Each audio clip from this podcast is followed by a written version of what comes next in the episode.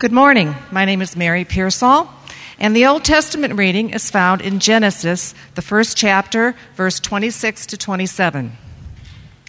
Then God said, Let us make human beings in our image, to be like us. They will reign over the fish in the sea, the birds in the sky, the livestock, all the wild animals on the earth, and the small animals that scurry along the ground. So God created human beings in his own image. In the image of God, He created them.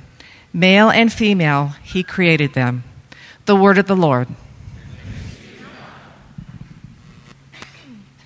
Hi, my name is Sandra Pearsall. The New Testament reading found in Philippians 2 12 through 13. Therefore, my dear friends, as you have always obeyed, not only in my presence, but now much more in my absence, continue to work out your salvation with fear and trembling. For it is God who works in you to will and to act in order to fulfill his good purpose. The word of the Lord.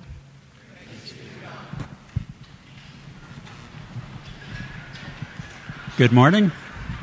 My name is Marty Pearsall, and I thank you for standing for the reading of the gospel, which is found this morning in John. So the disciples said to one another, has anyone brought him something to eat? And Jesus said to them, My food is to do the will of him who sent me and to accomplish his work. This is the gospel of the Lord.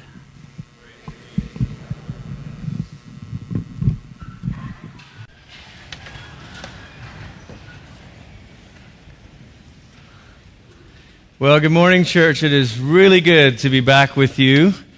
Uh, it, was, it was good to give a good report about New Life Downtown up at New Life North or New Life Main. um, the house, the big house that we're all a part of and that sent us out. They were very encouraged to hear about all of uh, what the Lord is doing here and of your ongoing love for one another. And uh, so thanks for loaning me up there for a couple weeks. But I tell you what, it is so good to be back where I belong down here. So happy to be here. We are in the middle of a series on work. And uh, Pastor Brad Baker, I know, spoke the last couple Sundays, and uh, two weeks ago he spoke about work as a way of worshiping the Lord, and he talked about work as being done unto the Lord. And then last week he spoke about work as witness, work as a way of kind of uh, reflecting God's own rule into the world. This morning and next week, I kind of want to zoom out a little bit and take us back to the beginning, to go back to Genesis, and to say, this week, to say, why do we work? And then next week, to say, what do we do with the toil in work. The toil and even the joy. The toil where we find it and the joy where we find it. Uh, that'll be next week. Now, for many of us, our, our impressions of work come at an early age. They come when we see our parents uh, working. A lot of times that's the case. Uh, we have four children, and our third um, is a boy, and he's four years old, and so he's getting to that age where he's conscious of of me leaving every day, and maybe he's conscious of being the only dude left in the house with women. And so he's especially um, persistent or persuasive about saying, Dad, do you really have to go to work? So about a month ago, he said, Dad, why do you work? I said, That's a good question, son. I'm just about to do this whole sermon series on it, and I thought about launching into it with my four year old, but I did not. But that is the question, isn't it? Why do we work? Now, my early impressions of seeing um, a person work was my dad. And I wanted to show you this picture uh, mostly because look at those sideburns. you know? so there's my dad right there. I mean, just look at that. I mean, the, the, the wide lapels and the mutton chop. So my dad was the director of public relations at the Hilton Hotel uh, in Malaysia. That was one of his first jobs. He would later go on into an advertising career and was an account director for some very big accounts. And then the Lord called both he and my mom out of that and into vocational ministry. And so they eventually gave up their jobs. This is when our whole family moved from Malaysia to America so that my parents could go to Bible school.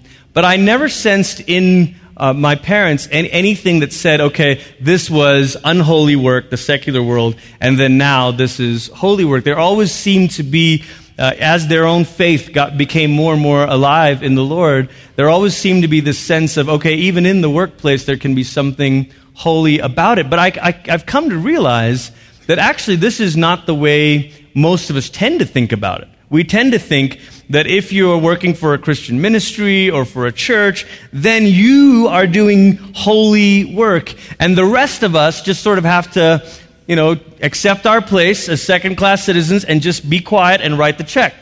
Right? And fund the work because the, our work is sort of less than, but as long as we can make more money, that, that's the redemptive part of our secular work. And I want to challenge those presuppositions. I want to challenge our tendency to say, this kind of work is holy, this kind of work is second class, but it can be redeemed if you make lots of money and fund, quote unquote, God's work. I want to, I want to shatter all of those premises and zoom us way back and say, why do we work anyway?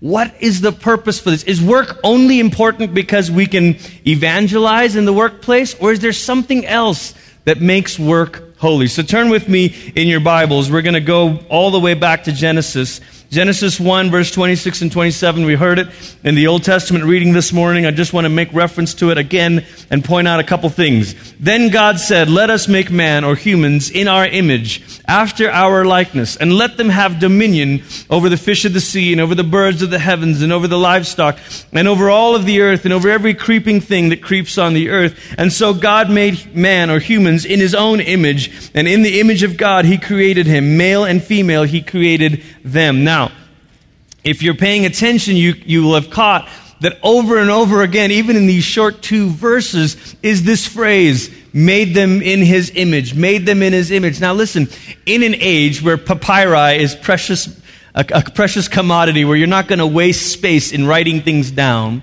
in a culture where these stories were passed down via oral tradition for, for generations, and finally someone writes it down, why write it down with all this repetition?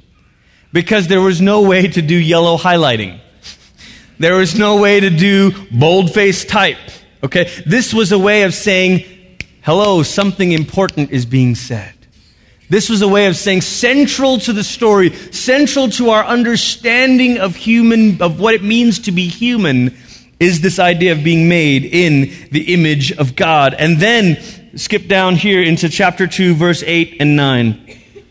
And the Lord God planted a garden in Eden. Now, I love this because you have in Genesis 1 the storyteller saying it in very poetic language God speaking, let there be light, let there be a separation between the heavens. And all of these are words, speaking creative words. Now, in chapter 2, the storyteller takes a little more of a detailed approach and shows God planting.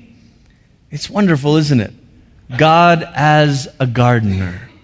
God planted a garden in Eden in the east, and there he put the man whom he had formed. And out of the ground the Lord made to spring up every tree that is pleasant to the sight and good for food. The tree of life was in the midst of the garden, and the tree of the knowledge of good and evil. Skip down again to verse 15. And the Lord took the man and put him in the Garden of Eden to work it and keep it right off the bat, we recognize that work is a pre fall call.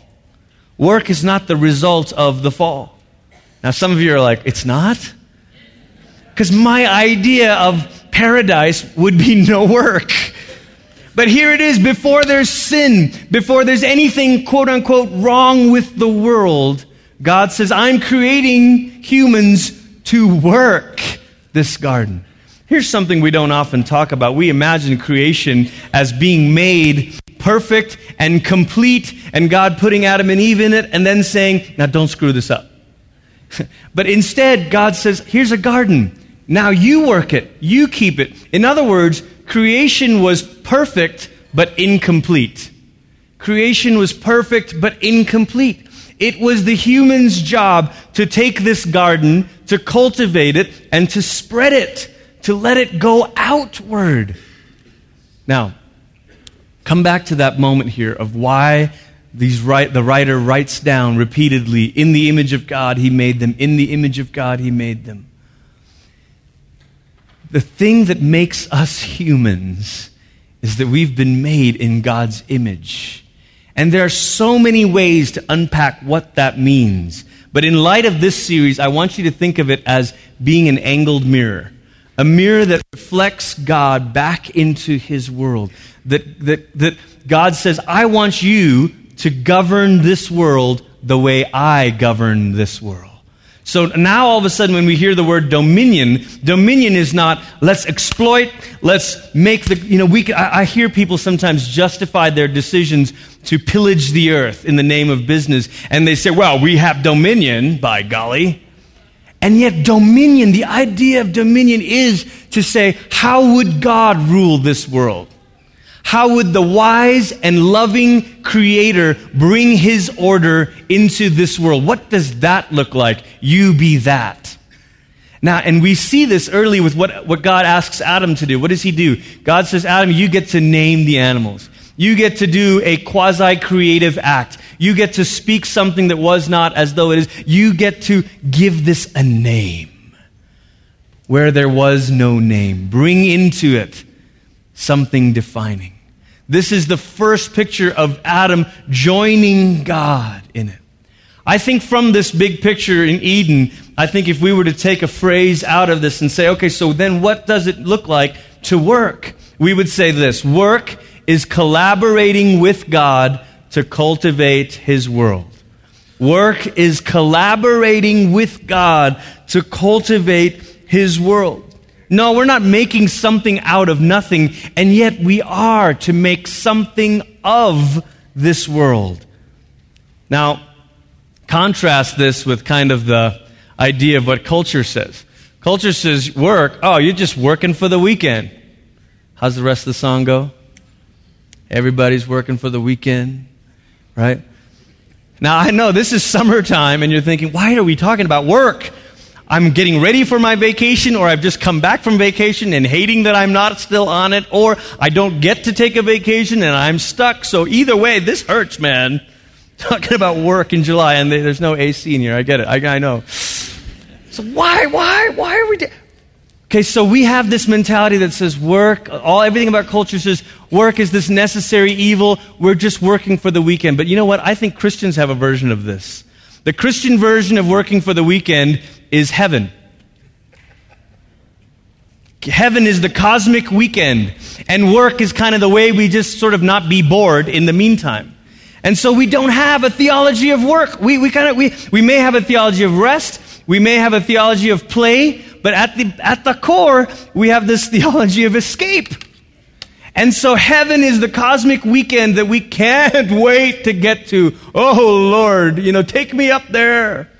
Swing low, sweet chariot, you know. I'll fly away. We hate work. And next week we'll talk about why. But this week I want to say work is holy. Work is how you reflect God's image. Work is how you collaborate with God to cultivate His world. Work is image bearing. Work is how you participate in your identity as an image bearer. Never mind the fact that the end of the story is not our going away, but the great heavenly city, heavenly city coming down here. That God is not the God that abandoned this created world, right? Do we think that the God who spoke into Eden and called it good is the God that says, nah, let's just scratch that. Let's go over to my place where the AC works, you know? No, God says, I'm coming back down to finish what I started. And I want you to work this place in the meantime. Think about that. So, what does that look like? What does it look like to really collaborate with God? Let's take those two phrases collaborating with God, cultivating His world. What, is, what, is, what would it look like to collaborate with God? I think part of the answer to that is to, uh, is to make a distinction between vocation and occupation. Now, we most of the time use those words interchangeably, but vocation comes from this Latin vox, voice, call. Vocation has to do with your calling. Occupation has to do with the context. Now, I want to say this. You can live out your calling in many different contexts. Your vocation can take many different occupational shapes. But part of collaborating with God is understanding my vocation is not synonymous with my occupation. That my calling is to be this. And I'm going to try to live out this whether I'm at home with the children whether I'm in a volunteer position at church, whether I'm the, whatever I do, I'm going to do this in a way that lives out my calling. I was thinking about my mom. You know, in, in Malaysia, it's very common for, um, for women to work full time and to have the children really more or less raised by help that they have around the home. And it wasn't the case in our household. My mom stayed home with my sister and I, and then as we got a little bit older, she began to work again part time. But she's always been a teacher. And so from the early years, she would teach uh, English to these Chinese uh, students that were getting ready to go to seminary, and she would prepare them to learn in English. And then uh, later on, she would do these different tutorial classes. Then eventually, after my sister and I had grown and gone away to college, she started a school and ran a school. So this, this, there's this teaching thing that's always been part of her calling. And yet, that took shape even when she was home. So we'd be in the kitchen helping her out, and she'd be teaching us stuff, you know. And we didn't always know. That's how good she was at teaching. We didn't always know we were learning. you know? Because that would have been uninteresting as a child. She was so good at it that we were just having these conversations. All of a sudden, we'd realize, I think mom just taught us, like, about my love for the Bible, my love for learning, my love for teaching came because this vocation was lived out for her, regardless of her occupation. The calling took shape regardless of the context. I was thinking of my friend Aaron, who works as a, a barista at the Starbucks that I used to go to all the time. And he's a worship leader, went through the school of worship. But every time I walk into that Starbucks and Aaron's there, I, I feel like he's leading worship as he's making lattes, you know? Like, hey, Glaze! And, and, you know, it is a little bit of that cheers feeling, you know, you want to go, everybody knows your name. But it's also that, he, that he's living out something, that he's living out a calling that is beyond the confines of his context. Does that make sense? That's what I think a little bit of what collaborating with God looks like. But what about this other piece, cultivating? How do we cultivate the ground where we are? How do we make something of the world, not take something from the world? Think about that. So often our culture says your approach to business or to work is take everything you can from the world. And God says, no, make something of the world. Le- cultivate. It's an, it's an agrarian image of make cultivating. Now, my father in law is a farmer. And this is a picture of their farm in Iowa. I took uh, this picture several years ago. And you'll see, I mean, if you look, there's a fuel tank that has not been used in I don't know how many years, but it's still there. And it makes for a nice picture. There's an old rundown shed with like spare parts and tools to everything just in case. And there's the old tractor. And he farms, you know, barley, alfalfa, corn, but mostly he raises beef cattle. And so here's a picture of the cattle, just some of them. Mm. Now, cows don't really respond when you call them by name, right? Except when they do. And I love this picture. It's totally candid. This is my father-in-law. Just went out to the field and says, well, I forget what he named her, Bertha or something. I don't know. You know. And this cow comes walking and he's scratching her, removing all the fleas and stuff like that. He said to me one day, and I actually stopped and said, wait, say that again. I want to write this down. And he said this to me one year. He said, every magazine I read tells me how not progressive I am. He's an old school farmer. And he says, and how that's a bad thing. But he says, Glenn, I have to intentionally be regressive. Because for me, he says, farming is a way of life. He says, I think of farming as a vocation. He hadn't even heard my sermon yet. and he says, I am not an agro businessman. There is a business orientation to things, but that's not what drives it for me. Imagine that. There's a business orientation to this, but that's not what drives it. What drives it is I love the dirt. I love the soil. I love the land. I love the livestock.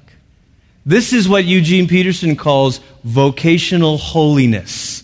Treating your vocation, treating your calling, wherever it li- lives, up, treating it with a kind of holiness. Saying, you know, what I'm doing here, this is holy work.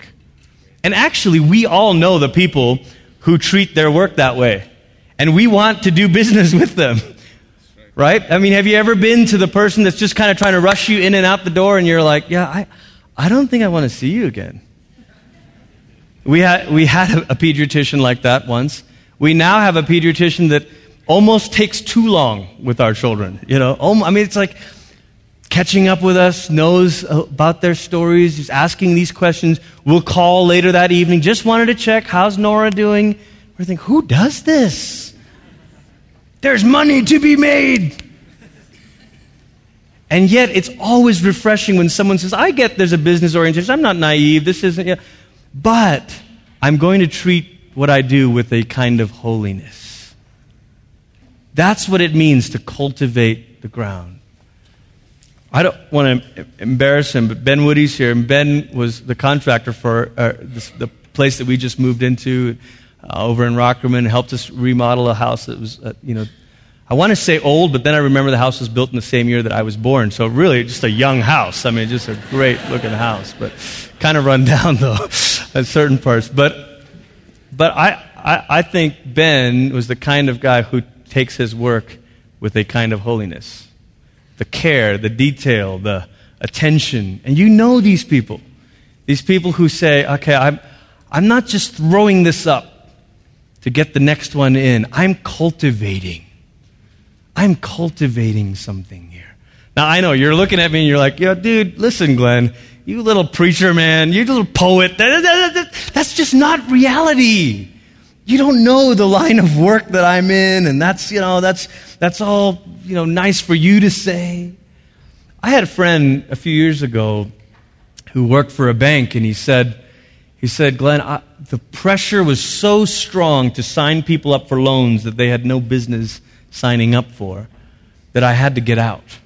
Because the whole environment was how, how, have you met your numbers? How many more you know, lines of credit have customers taken out? And he said, I, just couldn't do it. I'm not ignorant of the fact that sometimes you do have to change where you work in order to change how you work. I, I'm not ignorant to that. That's true.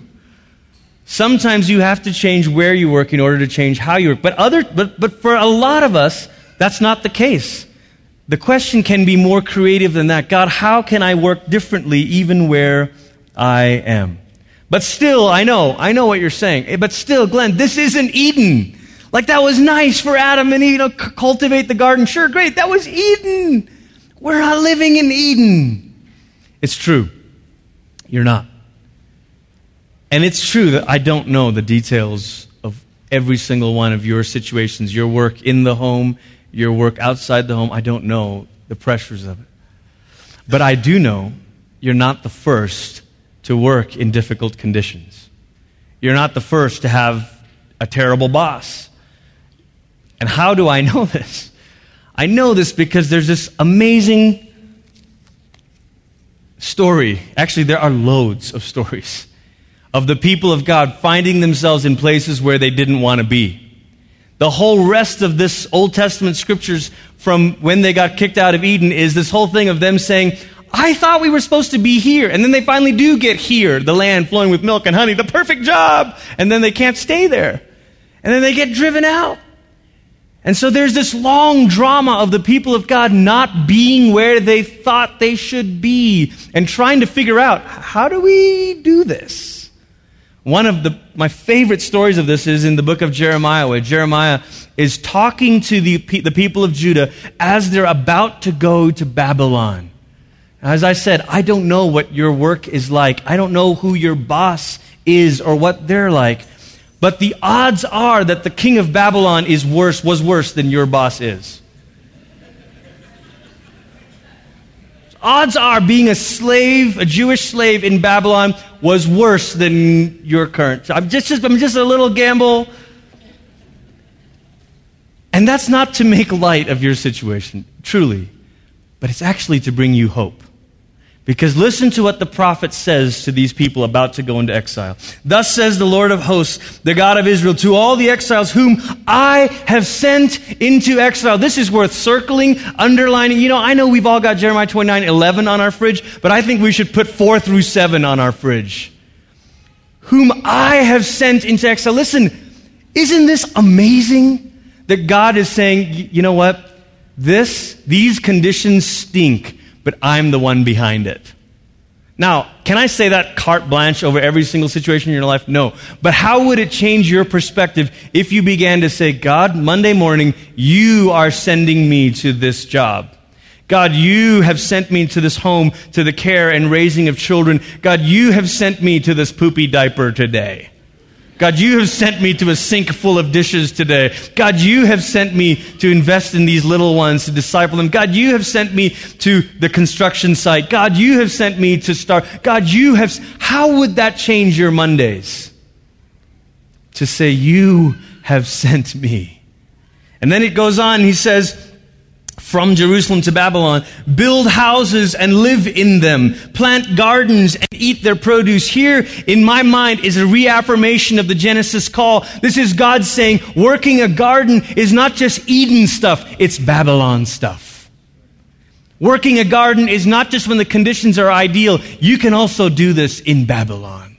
Plant a garden, eat their produce, take wives and have sons and daughters, take wives for your sons and give your daughters in marriage that they may bear sons and daughters. Multiply there and do not decrease. What's he saying? This is three generations worth. And actually there's repeated themes in the prophet books about how they're going to be in exile at least three generations, and they were. But I think the message to these people going into exile is this. You're going to be here a while. You're going to be here a while. Don't postpone serving the Lord just because the conditions aren't ideal. And this is a rebuke to me. This is a rebuke to us that says, I'll work for the Lord once I get that new job, once I get that promotion, once my boss retires, once I fill in the blank.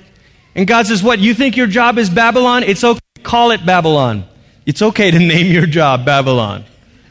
if that will help you, it's okay. My job is Babylon. Great. Now let's plant gardens in Babylon. Make your peace here. And then verse 7, the killer verse, the verse that, oh my gosh, is explosive if you let it get a hold of you. It says, But seek the welfare of the city where I have sent you into exile and pray to the Lord on its behalf for in its welfare you will find your welfare. This word for welfare is connected to the vision, the spirit of shalom. Now, a good Jewish person would have grown up praying the Psalms, and if you grew up praying the Psalms, you would learn that you seek the shalom of Yerushalayim. You pray for the peace of what city? Jerusalem. And Jeremiah is saying, nah, you pray for the peace of Babylon. And they're saying, excuse me? No wonder they threw him in an empty well. No wonder they stoned him. Heretic! We only seek the good of God's kingdom. We only go to Christian coffee shops and buy testaments. I will not seek the shalom of Babylon. And God says, But I've sent you to Babylon, so you seek its peace. Because in its flourishing, you'll find your flourishing. Listen, there are no perfect conditions in which to work. Every line of work that you're in is going to be implicated with some level of injustice and oppression. Okay? This is my challenge to some of you in your 20s who are saying, Oh, I don't want to work because I just want to opt out of the economy because there's, this is all just, I'm jaded, man. I get it. And we need more awareness and we need more work to subvert systems of injustice and oppression. Absolutely. But you cannot subvert a system if you withdraw from it. You cannot subvert a system if you withdraw from it. And, and God is saying to these exiles, go, go in it, go into Babylon and make it flourish. Live in a different way, work in a different way, and watch, you'll flourish too. How can I do this as a teacher? How can I do this as a, as a contractor? How can I do this as a banker? How can I do this in the military? How can I do this where I am? Now you're saying, okay, Glenn, if what you were saying earlier was difficult, this, now, this is impossible. I know. I have led you to this cliff by design. Actually, even the Jews in Babylon were not able to live this out. But the call that was on Abraham's family, the call that was on Israel as a nation, the call that was on these people of Judah on their way to Babylon, the call on their life, their vocation was fulfilled in one man's vocation. And his name is Jesus the Messiah. Jesus, the representative of Israel. Jesus, the one who says, Let me take your vocation, which you could not live out, and let me live it out. Let me bring it to its culmination. Let me sum it up in myself. And so Jesus is the one who leaves his home and comes to a strange land. Jesus is the one who comes as the servant, as the slave Jesus is the one who in John's gospel repeatedly refers to his ministry, his calling as work. John 4, we heard it already. He says, I'm doing the work of my, my food is to do the will of my Father and accomplish his work. John 5, he says, My Father is working and I am working too. Jesus, the one who comes like a slave in exile into our world enters it, takes it on, and says, I will roll up my sleeves and work. Jesus, who told the story of a master of a vineyard who said, This tree is not bearing fruit, let's cut it down. Jesus, who says, There was a gardener then who says, No, don't cut it down. Give me a year. Let me dig around it and surround it with manure and let's see if it will bear fruit. Jesus, I can't help but think, was describing his own vocation saying, I'm the one. I'm the one who puts my hands in the dirt of humanity. I'm the one who digs around this tree of every heart and every life that hasn't learned to bear fruit yet. I'm the one who rolled up my sleeves and is surrounding their lives with manure so that it can be fertilizer again. I can't help but see Jesus as God at work. See, there's a little play in our sermon series title. It's not just God at the workplace, whether the workplace is at home with children or the workplace is uh, outside of the home. It's not just God in the workplace, but God at work in you. This is why our New Testament reading today was from Philippians 2, where Paul says, You can work out your salvation because it is God who is working in you. Church, the hope the hope that we could have a paradigm shift about our work. The hope that we actually can collaborate with God because we are in union with Him. The hope that we can actually cultivate this ground and be like Jesus. The hope of doing this is only possible because Jesus Christ came and lived and died and rose again. It's because the Spirit of God lives in you and in me. Now you don't go to work like everybody else goes to work. You go to work filled with the Spirit of God. You go to work with God at work in you. I want to invite the worship team to come up this morning. There's a prayer from the Anglican Book of Common Prayer that's called the prayer for vocation in daily work. And I love this. I love this because it reminds us that we can live out a higher calling regardless of the occupational context. Paid, unpaid, home, out of the home, moms, dads, singles. And I want us to pray this as a way of letting the Lord reclaim our holy imagination. To say, see this differently. See this as my invitation to collaborate with me and to cultivate this ground. Look at these words here on the screen. It first talks about the Father and his handiwork. And then it says, Deliver us in our various occupations. And it says, From the service of self alone. And it goes on and it says that we work for the common good and for grace, and truth. So, would you stand this morning and pray this?